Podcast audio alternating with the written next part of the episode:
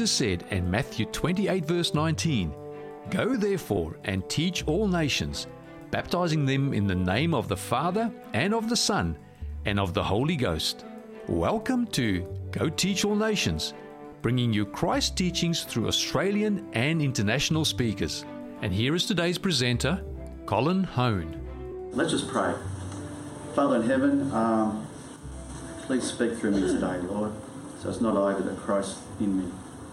And I just pray for those who hear this message today that uh, they'll receive in their hearts, Lord, and not just be hearers of the word, but doers of the word. I pray and ask these things in Jesus' name.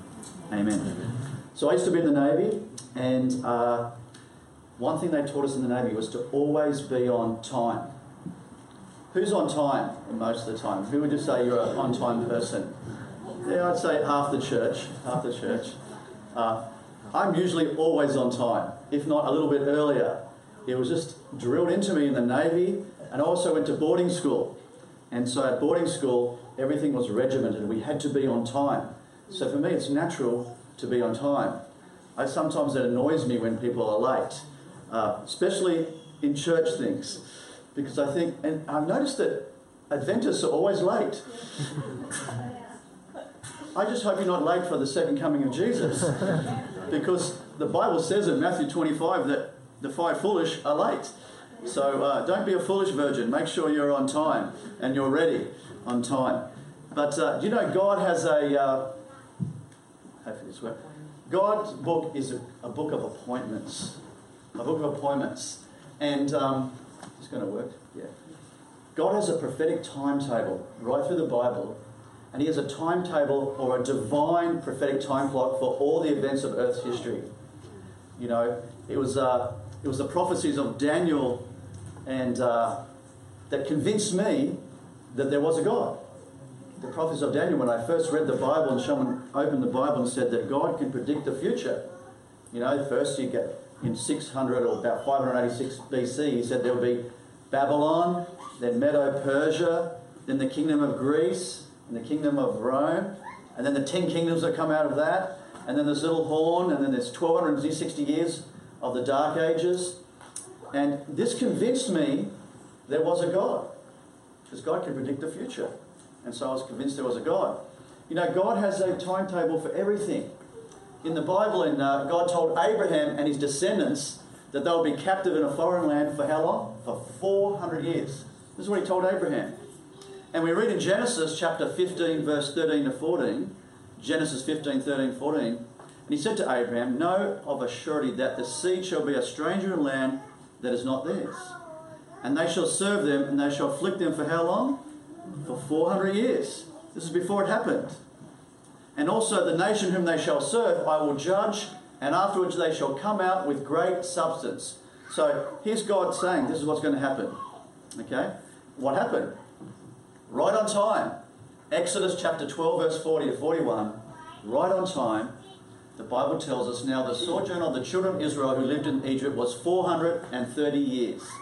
And it came to pass at the end of 430 years, on the very, very same day, it came to pass that all the armies of the Lord went out from the land of Egypt. Look at that, right on time, God raised up Moses to lead God's people out of Egypt. Right on time. What about another one? God told Israel how long were they going to go into captivity? For 70 years. He said, You're going to go into captivity for seven years because they had sinned against God, they'd rebelled against God. He says, I'm going to send you into captivity for 70 years. And right on, t- right on time, you look in the Bible in Jeremiah 25 12. Then it came to pass when 70 years are completed that I will punish the king of Babylon and that nation in the land of Chaldeans for their sins, says the Lord, and I will make it a perpetual desolation. Exactly 70 years later, God started leading his people out of Babylon. Did you know that Babylon today is near Iraq and it's just desolate? There's just owls and things like that and coyotes. It's absolutely desolate. The most magnificent city back in ancient times is completely desolate, just as God said would happen. Just as God said it. God has a prof- time for everything. What about Daniel? God told Daniel the time of a promised Messiah, didn't he? He said that the 70 weeks prophecy or the 490 years prophecy that the Messiah would come. And exactly, he said, from the time, from the time that Israel was to build Jerusalem, and let's go to that. Daniel 9:24. 70 weeks are determined for your people and for your holy city, to finish transgression, to make an end of sin, to make a reconciliation for iniquity. Iniquity means sin.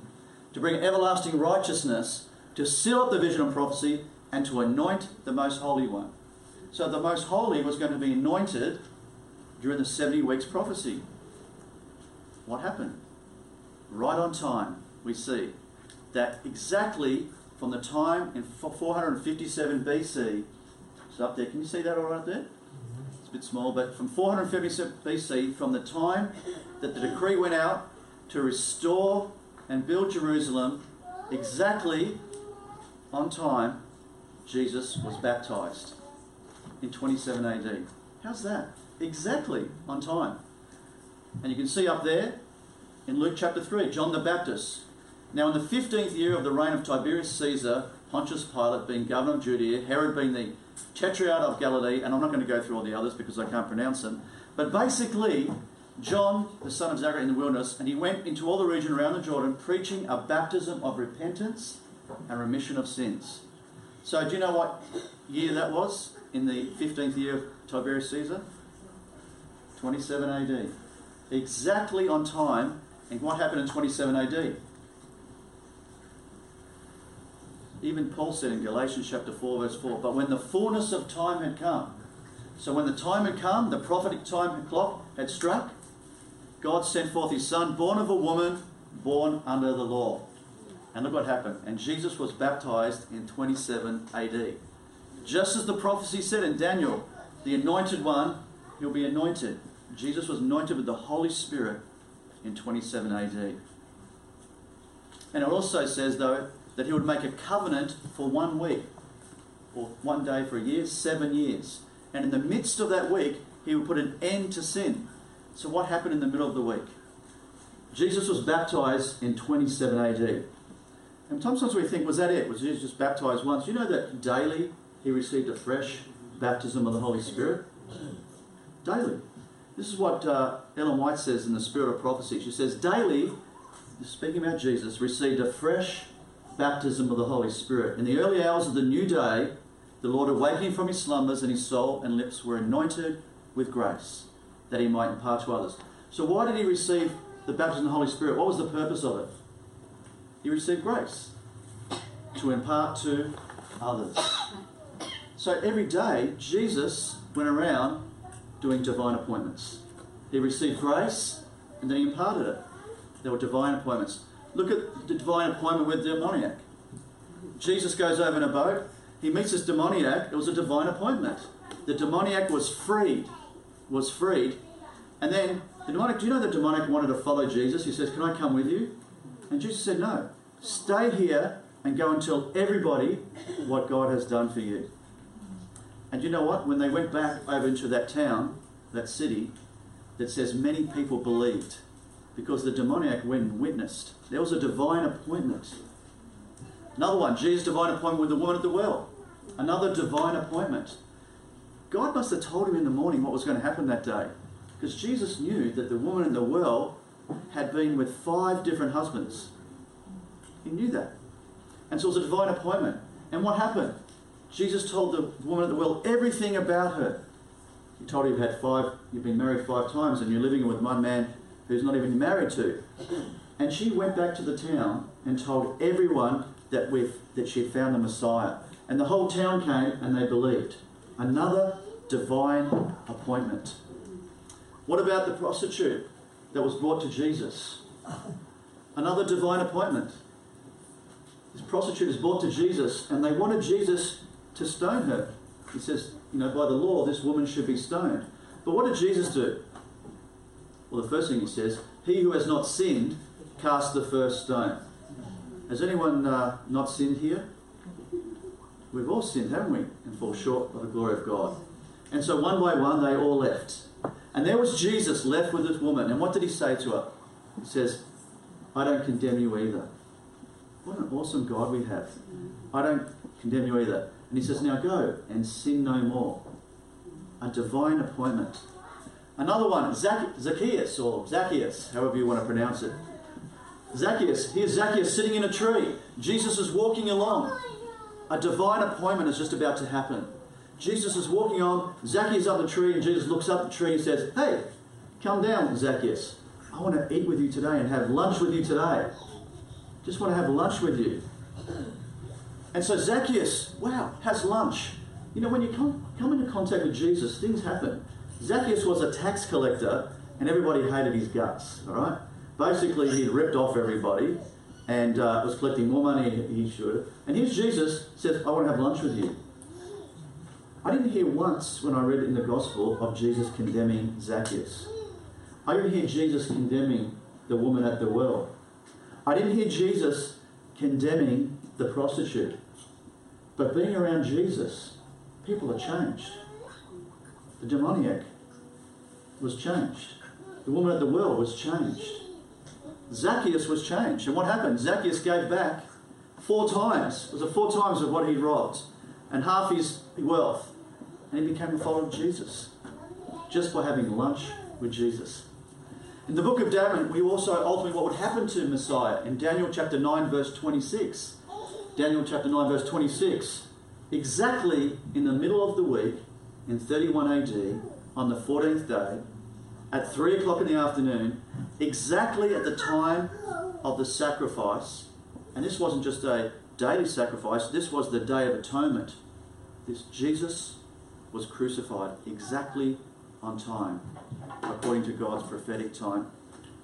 God has, a, has it all worked out, right to the end. What about Peter? After Jesus went back to heaven, was Peter set up with divine appointments? Look at the day of Pentecost. On the day of Pentecost, Peter was anointed or baptized with the Holy Spirit, and he's preaching a sermon.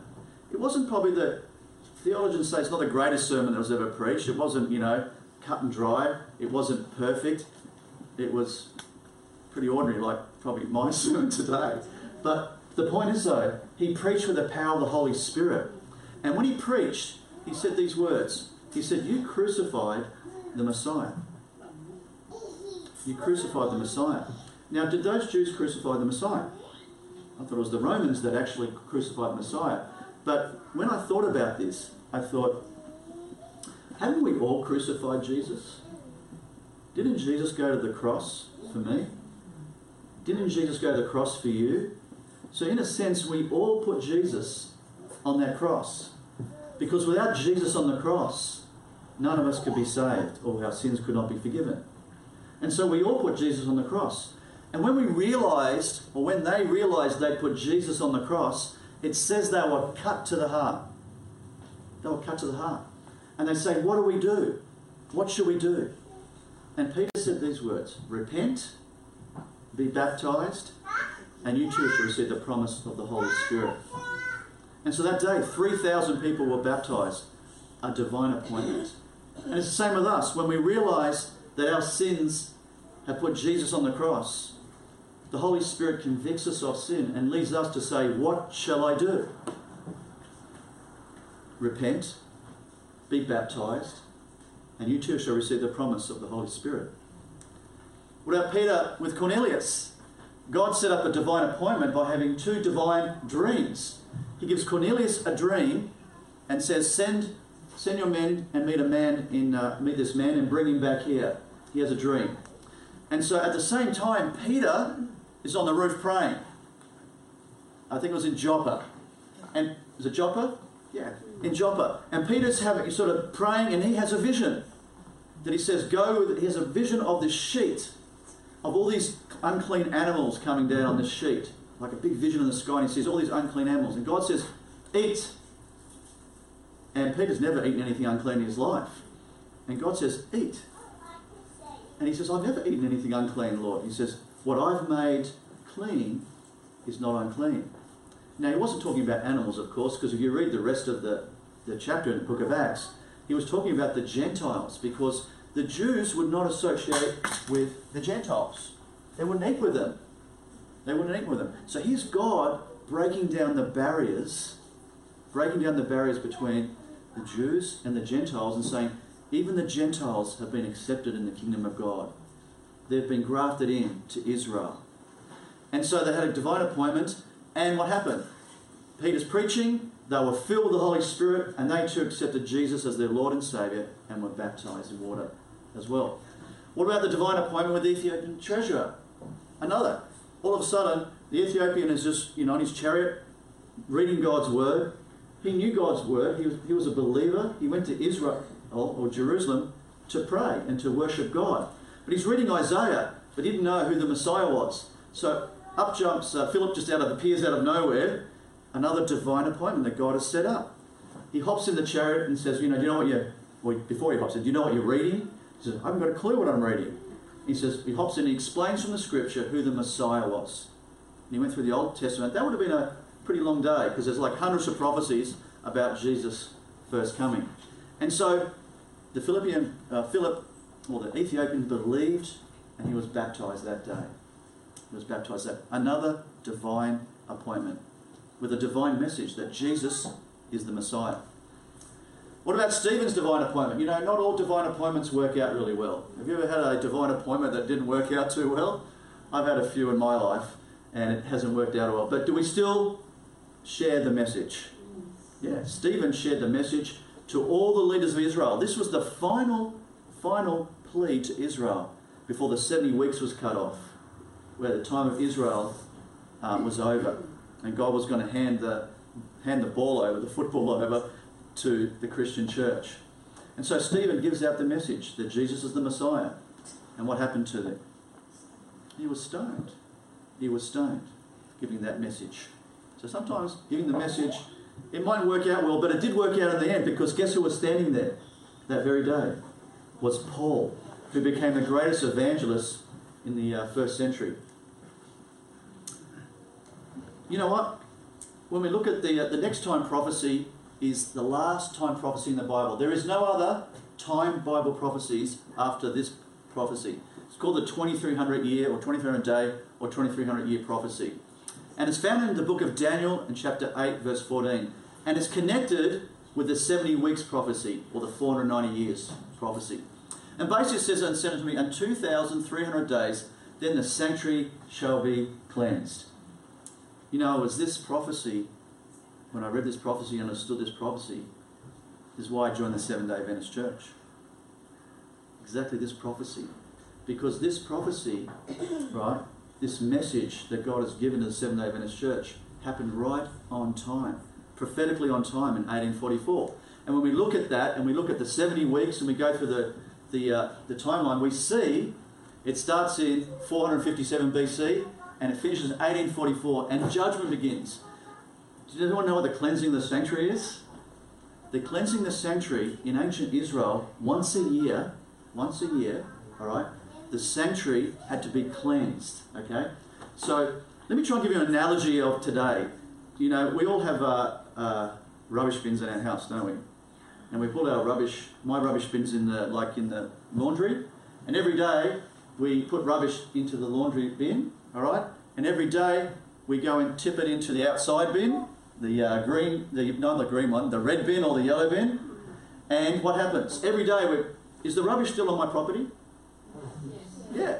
I mean, I'm putting it out every day, aren't I? The rubbish every day, I'm putting it into the bin. Still, but still on my property, isn't it? The rubbish. Once a week, this truck comes by, picks up the rubbish, and takes it off my property. So my rubbish, in a sense, is cleansed. you know what I mean? You get the drift? All right. It's the same thing. Is every day people would bring lambs, or a lamb, or a pigeon, or something, or a dove, or would bring to the sanctuary. They would cut cut the uh, the throat of the lamb, take the blood. The priest would take the blood and sprinkle on the sanctuary. So every day, you are transferring your sins into the lamb, and the lamb's blood into the sanctuary. So every day, the, the record of your sins is piling up in the sanctuary. Once a year, like that, like that truck, like the uh, rubbish truck, would come past, right, and the blood, the blood or the sanctuary needed to be cleansed of the record of the sin. So what was Israel doing on the Day of Atonement? You think they were celebrating? Was Israel celebrating on the Day of Atonement? No. That was the Feast of Tabernacles when they celebrated. On the Day of Atonement, they were afflicting their souls before God. asking for forgiveness of sins, to make sure that they repent of all their sins so they could be cleansed in the sanctuary. And if they didn't and they held on to their sins, they were cast out out of Israel. So we're in that what's called the anti-typical Day of Atonement. Jesus in 1844 entered the most holy place for the cleansing of the sanctuary. It's called the investigative judgment. So hopefully all your sins are in the sanctuary. And Jesus is going to cleanse the record of them. But before he cleanses the sanctuary, the record of our sins, he has to cleanse them, our sins from our heart. So on the Day of Atonement, we're afflicting our souls before God and saying, God, forgive me and cleanse me from all unrighteousness. And then, the, then when Jesus finishes his work as high priest in the sanctuary, our sins have been cleansed, the record of them has been you know, cast to the east to the west. Remember no more. So that's what Jesus is doing right now. He is interceding for us in the heavenly sanctuary. But soon, he's going to finish that work. Very soon that work is going to be finished. And this is what it is the Day of Atonement. The high priest enters the most holy place to make an atonement for the sanctuary, to symbolically cleanse the sanctuary from the confessed sins of Israel. And just like that, Jesus is in the heavenly sanctuary. He is making an atonement and symbolically cleansing the sanctuary from the confessed sins of God's people that have been piling up over the last 2,000 years. Okay? That's what's going to finish very soon. So after the tw- now, there's another prophecy as well that convinced me as well. There's a prophecy called the 1260 year prophecy. This prophecy is when God's sanctuary will be trampled on. God's sanctuary will be what? Trampled, trampled on. So what was in the sanctuary that was trampled on? We had the altar of sacrifice. Okay? You'd come so in other words, you'd come to the altar of sacrifice, okay? And what does that represent, the altar of sacrifice? I'm giving you a hint. The cross. The cross. The altar of sacrifice. Jesus paid the penalty for our sins. The lamb that was sacrificed for our sins. Then after the uh, cross was what? The basin. The golden basin where the priest would wash his hands of the blood. That's the cleansing. That represents baptism. All right? Washing our sins away, cleansing ourselves. And then where would you go after that? The priest would then go into the holy place. And there were three items in the holy place. There was the showbread, there was the altar of incense, and there was the seven stick, seven stick candlestick.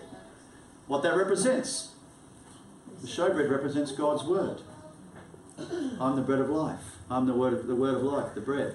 And so the incense represents our prayers that go up to heaven. And the seven, seven candlestick represents the church. Jesus says, I'm the light of the world, you be the light of the world. And so when we become a Christian, we follow the steps. We first we come to the, the cross. We ask for forgiveness. Where our sins are washed or cleansed.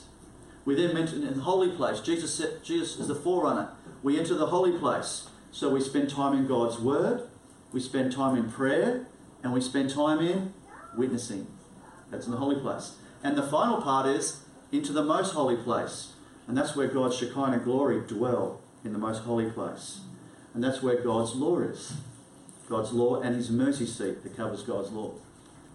Now what happened is in 1844 is connected with what's called the three angels' messages. You might have heard of the three angels' messages.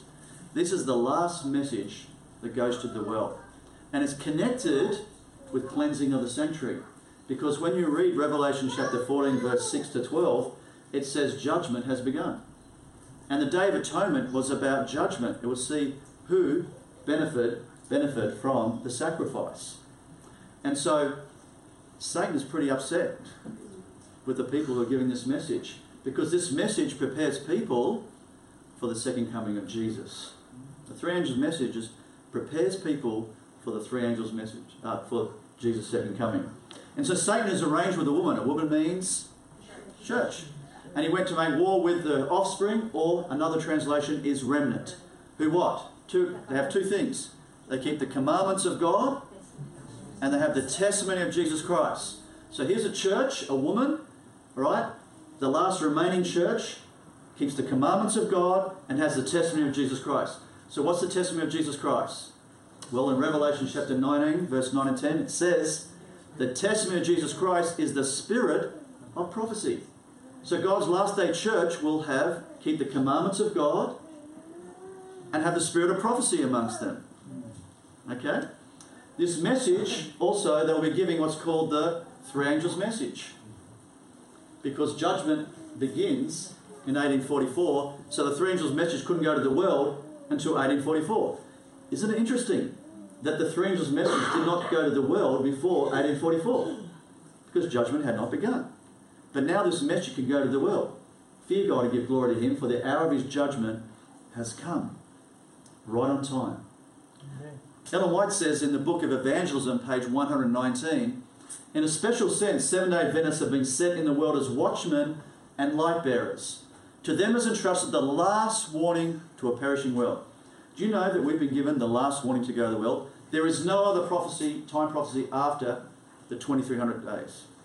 There's some certain prophecies that need to be fulfilled, but there's no time prophecy. This means that this is the last message to go to the world. This is it. On them has been the shining wonderful light from the Word of God. They've been given the most solemn import, the proclamation of what? The first, second, and third angel's message. There is no other work of so great importance. They are to allow nothing else to absorb their attention. This is our message, and we're to take it to the world. To prepare people for the second coming of Jesus. You know, we have a divine message and if we are willing to give that divine message, God will set up divine appointments. So, what's next on the prophetic timetable? Second coming Jesus. But you know there's something else that's going to happen before Jesus comes? It's called the latter rain of the Holy Spirit. God is going to pour out his latter rain of the Holy Spirit like he did on Pentecost. But you know it's going to even be more abundant? And you know that uh, in the spirit of prophecy it says the only ambition of the early believers was to reveal the character of Jesus and to build up his kingdom. That's it. To reflect the character of Jesus and to build up his kingdom. And she goes on to say that these scenes are going to be repeated, but even greater power when the latter rain is poured out. And you know, we're having revival here each Wednesday, and now the youth are coming together on Friday nights praying for revival. We're coming together on Wednesday night and we're praying for revival in this church. We're praying for the latter rain. We're praying for two things, really. One, to reflect the character of Jesus, and two, to build up his kingdom and to give this message, the three angels' message, to the world. So, do you want divine appointments? You need to have a divine message to give divine appointments. So, we need to pray and ask for divine appointments as Jesus taught us in Luke chapter 11, verse 1 to 13. In Luke chapter 11, verse 1 to 13, his disciples came up to Jesus and they said, Teach us to pray. And he said, When you pray, you told them the Our Father. Then he gives a parable what to pray for. He says we're to pray for bread to give to our neighbours. And who is the bread? Jesus, the Word of God. We're to give the Word of God and Jesus, the gospel, to our neighbours. And then he goes on, if you read chapter uh, 14, chapter 11, verse 1 to 13, he then says we are to ask six times, I think it's five times ask, seek for the Holy Spirit. How did Jesus give out his message? He was baptized with the Holy Spirit. How will we give out our message in power? Through the baptism of the Holy Spirit. So we're to ask, number one. Number two, we need the baptism of the Holy Spirit as well. In Acts chapter 1, verse 8, Jesus says, You will be baptized with the Holy Spirit and have power to witness. So you need the baptism of the Holy Spirit to have power to witness. And the third thing is, we need to have a divine message. And Revelations 14, 6 to 12 is the divine message for the last days. You know, many of us are seven day Adventists are like Jonah. You know the story of Jonah? He was given a message, wasn't he? A specific message to go to Nineveh and tell them to repent or you're going to be destroyed in 40 days. Did Jonah want to give that message? Like, you know, who wants to be given a message to go into a, you know, that's modern day Syria. Like, who wants to go to Syria today? All right? All right. But he was given a message to go to Syria, Syria in that modern day, which was uh, and say, repent, all right, or judgment is coming. Did he do, did he do that message straight away? No, he ran the other way. I don't blame him. I think I would have probably ran the other way as well. But you know, God is a God of second chances. And he gave him a second chance. Just as he was drowning, just his last breath, he'd taken his last breath. He's drowning and he's crying out, probably in his mind, I say, Save me, Lord. And the Lord saved him. You know, he was swallowed by a fish. And guess where he was thrown up on? On Nineveh. Right on the beaches of Nineveh, he was thrown up on, on it. The fish carries him to the right beach. All right? Not Joppa, what a Joppa or whatever it was going to, I forget where it was, but he was thrown up, where? Tarshish. He was thrown up on the right beach. And he gave the message, and the people were saved, weren't they? All right? Let's don't be like Jonah, all right, who just turned the other way and go the opposite way. Let's give the message that God's given us. And I know there's parts of it that aren't popular, isn't there? I mean, I don't want to tell anybody about the mark of the beast. Do you? That's like a Jonah message, isn't it? You know? I don't want to tell them that if you receive the mark of the beast, you are going to what? Be lost. You are lost. But you know what? I'd rather give tell people the, the truth and give them an opportunity to make a decision to receive the seal of God and to accept Jesus as their Lord and Saviour than say nothing. It's nothing. Because if we say nothing, we'll be held accountable. We'll be held responsible. But if we give the message out in love, okay, we're not held, we will not be held responsible, and many people will be saved, just like Nineveh. So we're to share a divine message. We're to have power, and we're to ask for that power. We need divine appointments to give a divine message. The four Gospels and the book of Acts is a record of divine appointments to share the everlasting gospel to rescue men and women from sin. That is our message. And you too can be in the book of Acts. You can be in what I call the book of divine appointments. Why there's still time. Thank you.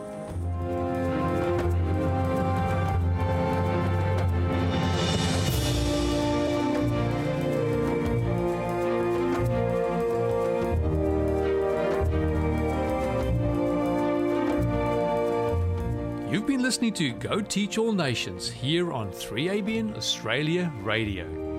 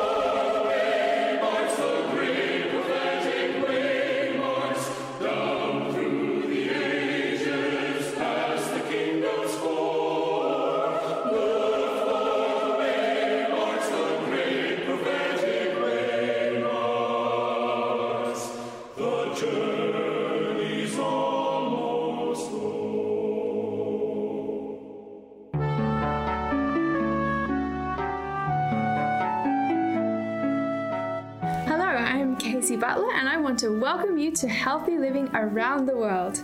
I am on site at Landhaus Die Arche, which is a lifestyle center in the Mecklenburg region of northeast Germany, about two hours from Berlin. And the name Die Arche is uh, actually means the ark, like the Ark of Noah in the Bible. That's the what the name is based upon. With me here uh, as a guest on this program is Teresa Krauk. Welcome to the program, Teresa. Thank you so much. now, Teresa, you are here working at um, Die Arche. Where have you come from originally? Are you from here in Germany or somewhere else? No, not at all. Um, I'm originally from the Netherlands and um, I'm here since February this year. And it has been very interesting how God has led me so far. Uh, I'm actually a primary school teacher. I've been working in the Netherlands uh, for seven years. But um, yeah, as a step of faith, I went out of my job mm-hmm. and God led me to this job here it was not my intention to come here at all. Okay. and uh, it was very funny how God, um, yeah, can work and can open ways for us. I was here to a wedding of one of the colleagues of my twin sister. My twin sister is also working here, and um, so we went to the wedding. And like nine different colleagues of my sister were saying, Yeah, I know you will come work here. and in different situations, they have not heard each other talk. All of them said at like nine. And I was wow. like, God, are you joking? that's that's a lot, isn't it? yeah, so I was like, this is this can't be real, you know. I'm a teacher, who am I to to go here to a health center? does God really call me there? Mm-hmm. Well, He did uh, apparently, because um, in that weekend I was also asked to come to a New Start program. They mm-hmm. do many New Start programs for people, and um, they have a winter break, and then in February they start again. And uh, they didn't have enough people who were health coaches. Ah. So then they asked me if I could come. Well, I came. Then many people went ill of the um, of the colleagues, and then after um, like one and a half week, they asked me if I could stay longer. I said, "Well, I have to pray about that." And then in the end, um, before this time, I prayed to God. You know that I really want to serve you, and I um, want to know how I can combine true education together with the medical missionary work because both are the hands of the gospel, but mm-hmm. it should also come fluently together mm-hmm. like a puzzle. And how do I do that? I read the ter- theory, but I was not really sure uh. how to do it practically. And I believe that God has called me here as a preparation to prepare myself. Okay. So, what kind of things are you doing here? Um, my work is very, very broad. Okay. Um, many other colleagues are just in the kitchen or just uh-huh. uh, behind the desk, you know. Um, but I have many different uh, jobs. Mm-hmm. Um, I am doing most of the time. Um, I'm making uh, special uh, spreads for okay. bread. Mm-hmm. Then I make it nice for the breakfast and um, so that's that's one uh, job so a bit of kitchen on top of that, I serve people mm-hmm. uh, the lunch or the breakfast. So that's what I do a bit. And uh, on top of that, I do like uh, health treatments. So, like uh, water therapy, like hydrotherapy, oh. and together with that, also uh, massage. Right. So, that's, that's uh, yeah, broad in different areas. And sometimes also planning. So okay. planning from okay, what kind of uh, treatments do people get? Ah, I yeah. see. Mm-hmm. Oh, so good. it's a bit broad. Yes, yes. So that I think might be like you were saying, you wanting to get trained up and get experience in this this kind of work. So the fact that it's broad is probably quite useful for you. What are you wanting to do after you go from here? Oh, that's a, indeed a very interesting question because God's preparation school was very clear. I was like, God, how can you want me to come here? I'm, mm. I'm a teacher, you know? Yes. Who am I? Uh, to be sent here, but um, he wanted to prepare me to be able to combine true education with medical missionary work. Mm-hmm. And um, already some years ago, I think now five years ago, I um, heard Wayne Lemon speaking. I don't know if you know him, but I've heard of him. Uh, yes. He was talking about country living, about uh, education, about the health message, and all of that just yeah it touched me deeply and it started uh, like a, a little fire started burning inside of me. And um, god really called me and said start a school for me. And i went like moses like who am i? And again that same voice came start a school for me. I said but lord where do I find the people? You know, I can't do that on my own. Start a school for me. so that, that message was very clear and that calling has been there. I tried in the Netherlands, but door really closed. Yes, okay. Um, it's not easy in the Netherlands as well with the, the law system, new laws coming up and stuff like that. Um, and also finding the right people because you can't do it on your own. And then came this on my path. Um, in my church, there were other people who were saying we want to start a project where through education and medical missionary work will come together in Tanzania. So Ah. in that way, I flew twice to Tanzania to see what are the needs of people there. Okay. And um, recently, this year, we started uh, our foundation, like officially. Um, we are called Advent Herald Mission. And um, well, Advent because we want to um, prepare people for the second coming of Jesus. Herald, like heralding it, like Yes. bringing them there to be ready. And uh, the mission, yeah, that is in any kind of way. So, um, what our goal is, is to start a school, a health center, a health shop, and a chapel. So, with those four components, those four locations, and those four facilities, we hope to bring people closer to God. And there was one really striking moment in Tanzania that really touched me. There were two girls, I think one was seven, the other was 11, and um, they had no hope in their eyes. They had a baby brother or sister on their back, and those babies were crying. And I looked in their eyes, and those girls had no hope. And I was like, no, this can't be, you know? And, and there I, I saw the calling, and um, the calling to make a difference and give hope again for the poor.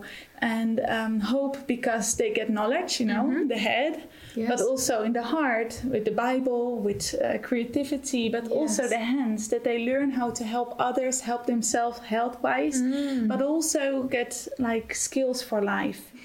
Um, and in that way, I think poverty can be broken down in any way, just a simple way of simple education, pure education, where head, heart, and hands meet each other. Yeah, well, I think that combination is going to be an amazing, have an amazing effect in that that community. I pray so, and I hope so, and um, yeah, it's it's really wonderful to to to see how God has opened the way towards that, and how He's preparing me here for me to know more about medical missionary by doing it, because the theory was there, um, helps me also to see how can I do that with children, how can I do that with a little bit older children, how could we do that also with youth and stuff like that. So um, I'm getting really inspired every day. That's so good. so all the time as you're working here, you're thinking, how am I going to use this when I go to, to Tanzania and work and Yeah. develop this project? Exactly, exactly. Yeah, and we also have a website, so that is uh, www.adventheraldmission.org, and there you can also uh, subscribe for our newsletter, so you can be um, also praying for us, please, because Yes. we still need a lot. We bought 50 acres of land in Wow. a region that is really beautiful, really green, and um, we hope to live from what the land brings. But that needs time, of course. So um, we still have to start building houses, and then the first classroom, and uh, Yeah. yeah. So we build up. You'll build it up from there. Yeah, in simplicity we start, but uh, we believe God uh, will develop it. And uh, when it's His plan, uh, you know, God's will, His will. So Yes. we pray for that uh, He will really, you know, work His miracle. And He has already done many things Yeah, up that's, to now. Even bringing me here in the Arche with you, talking with you. that's that's that's amazing how he works. So tell me a little bit more about why you appreciate health and healthy living principles so much.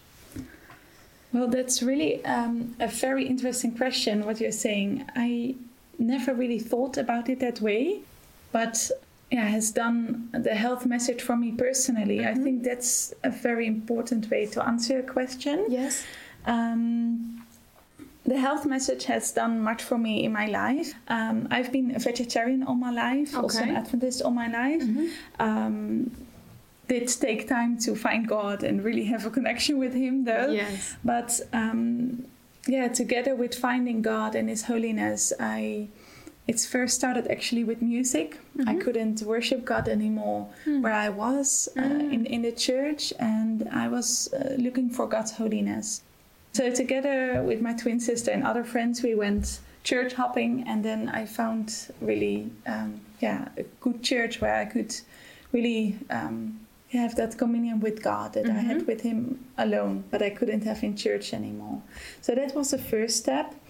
And together with that, I started um, being more mindful on what I ate. Okay. I was um, very much of a chocoholic, like Okay. really badly. Oh, yes. And um, so I stopped eating sugar and also with that chocolate.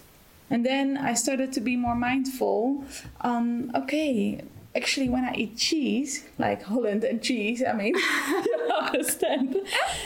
Um, I also want more of that. So let me stop with that too. So Okay. actually, I see how God works, you know, it's, it's not in one time. He doesn't say, oh, stop that for me, you know? No, he doesn't say that. He, he takes you by the hand gradually and says, okay, first that, my child, then you go on that step, and then Okay, a step at a time. Yes, and that's how it how it went actually with me. So then the last thing that I had to leave out was egg. And then I stopped that and it had many health benefits. I saw um, a really a big change health wise and uh, yeah, so I was really thankful for that. That's my um, so the nutrition part is uh, and music part. Also, um, yeah, what I listen to, uh, you know, um, that has been uh, one part, and next to that, the nutrition part. So, yeah, mentally and what we take in, you know, in our brain with listening to what we are listening, um, but also uh, what we're seeing, what we're eating. It's all influencing the mind a lot. That change I, I really saw in a, a big way. So, did you notice uh, in any way how making these changes in your health and you know how your lifestyle did it have any impact on your spiritual life that you noticed? Yeah, definitely. I mean, I was finally able to really read the Bible. Before that time, my mind was so clogged.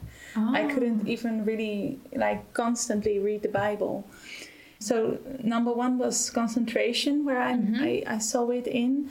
Um, uh, secondly, I felt also better in my body. I had uh, Right. before that time really lots of uh, stomach pain and um, like really swelling up also, and probably was like lactose intolerance or something like Okay. that. But the, yeah, since I've I've started eating vegan, that's not come up anymore, and that pain was really incredible. Uh, yeah, so yeah, by having this simple food actually. I, I learned to be vegan with all the Alpro and all the brands and everything. But more and more you go further, you learn that simplicity is power. Gradually you learn, and um, yeah, that helped me much. So you've noticed that it's it's really helped you have more clarity in your mind and being able to connect with God through reading the Bible, pretty much. Yeah, so spiritually, it brought me much to have more time with God, Okay. and um, I believe that it it um, He wanted to have a deeper connection with me, but I had to give up this God, Mr. Chocolate. and yeah, you know, and when you you give that to Him, then He gives you much more back. Yes. So you're enjoying a deeper relationship with God now. Exactly, and it's um, it's like you know, like that song "Oh, for a closer walk with God," a calm and heavenly frame. You know, that's that's that that comes, and then that light comes in your heart, and you can only shine for God Yes. to His glory. That's what He wants. You know, even uh, through devotion time that I had in that time, you know, uh, when I was really praying about my health, like, okay, how then? Yeah, but your body is a temple of the Holy Ghost. I hmm. never thought of my body as a temple of the Holy Ghost, you know. So ah. that kind of stuff God was really feeling also to me, like, my child, you're holy, you know that. I bought you with a high price, and I I want you to treat your body with respect. Yes. And I was like, how? How can I do that? You know, and yeah, um, gradually I learned um, more and more about nutrition, but also, so of course, the other New Start principles, and that um, that yeah helped me in my relationship with God to yeah draw closer to Him. Yeah. Oh, that's Yeah. that's excellent. So you've been talking about this New Start program and New Start principles. What what does New Start mean in, in a nutshell? Is uh, something that has been written uh, quite some time ago, like hundred years ago, by Ellen White. And Ellen White got um, yeah revelations from God on how to have a healthier lifestyle. Her own husband uh, was very very ill, and by getting revelation from God how to treat him.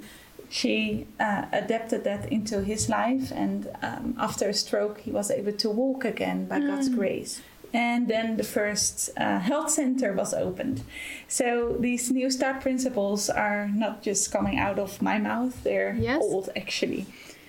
New Start stands for nutrition, exercise, water, then sunshine, temperance, air, rest, and then trusting God. So all these components together, if you take them together, they can build health. And they are all together bringing a healthy lifestyle. That's actually what God wants for us that we are very healthy and that we honor Him with our body by eating well, by exercising, by drinking water, by um, having enough, enough sunlight, um, by yeah, having temperance, by having enough air also, of course, and Yes. rest, and by trusting in God, Yes. it's all complete.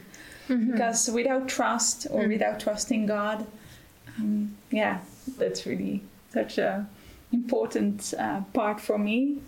If we don't have trust, we have nothing to stand on. And then we can have stress and then we can eat very well, but it doesn't do anything. If we don't have trust, then, you know, I can exercise very well, but somehow there's something happening and I can't mm-hmm. really have the rest.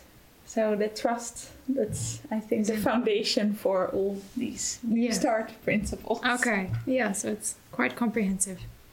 Would you have a favorite lifestyle principle? That's really interesting. All of them are so important. Yes.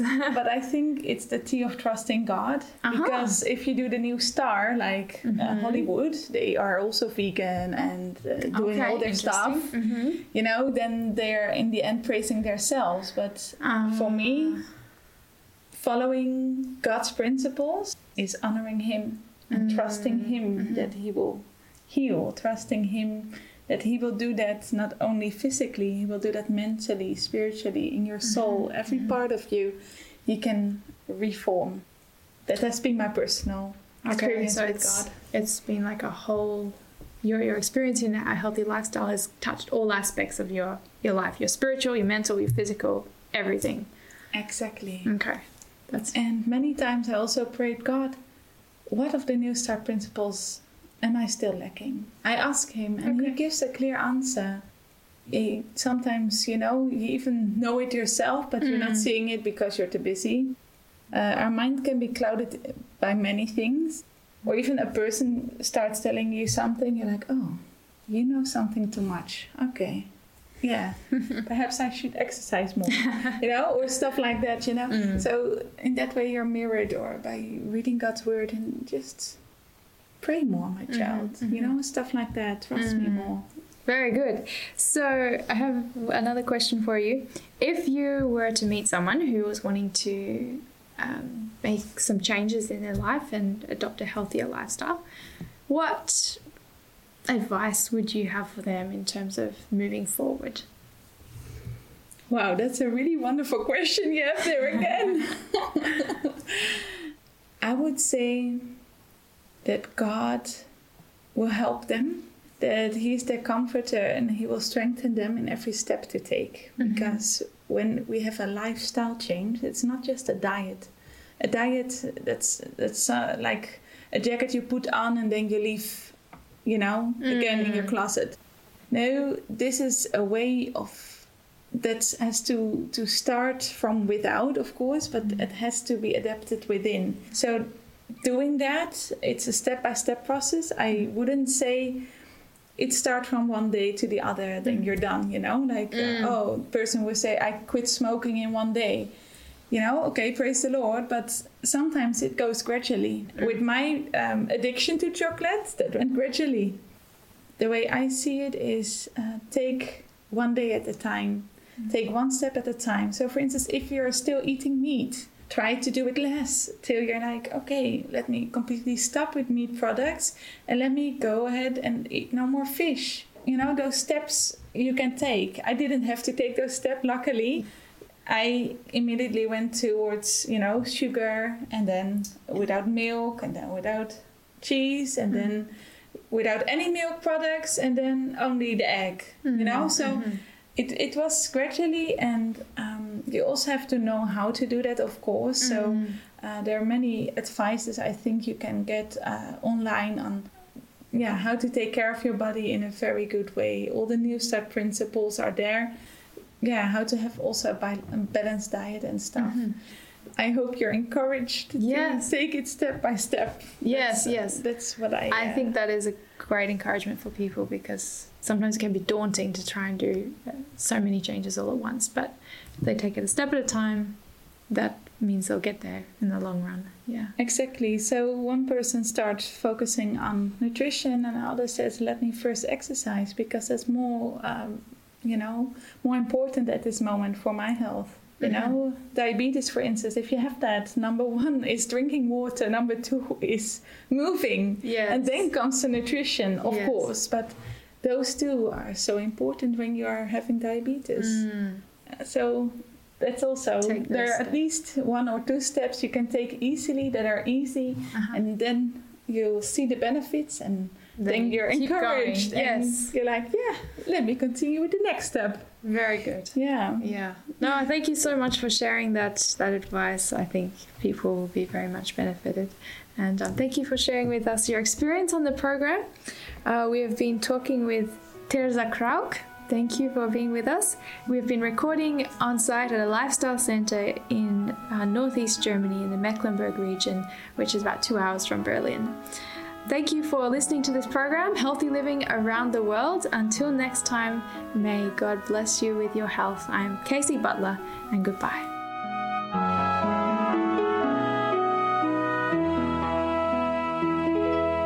This program has been brought to you by 3ABN Australia Radio.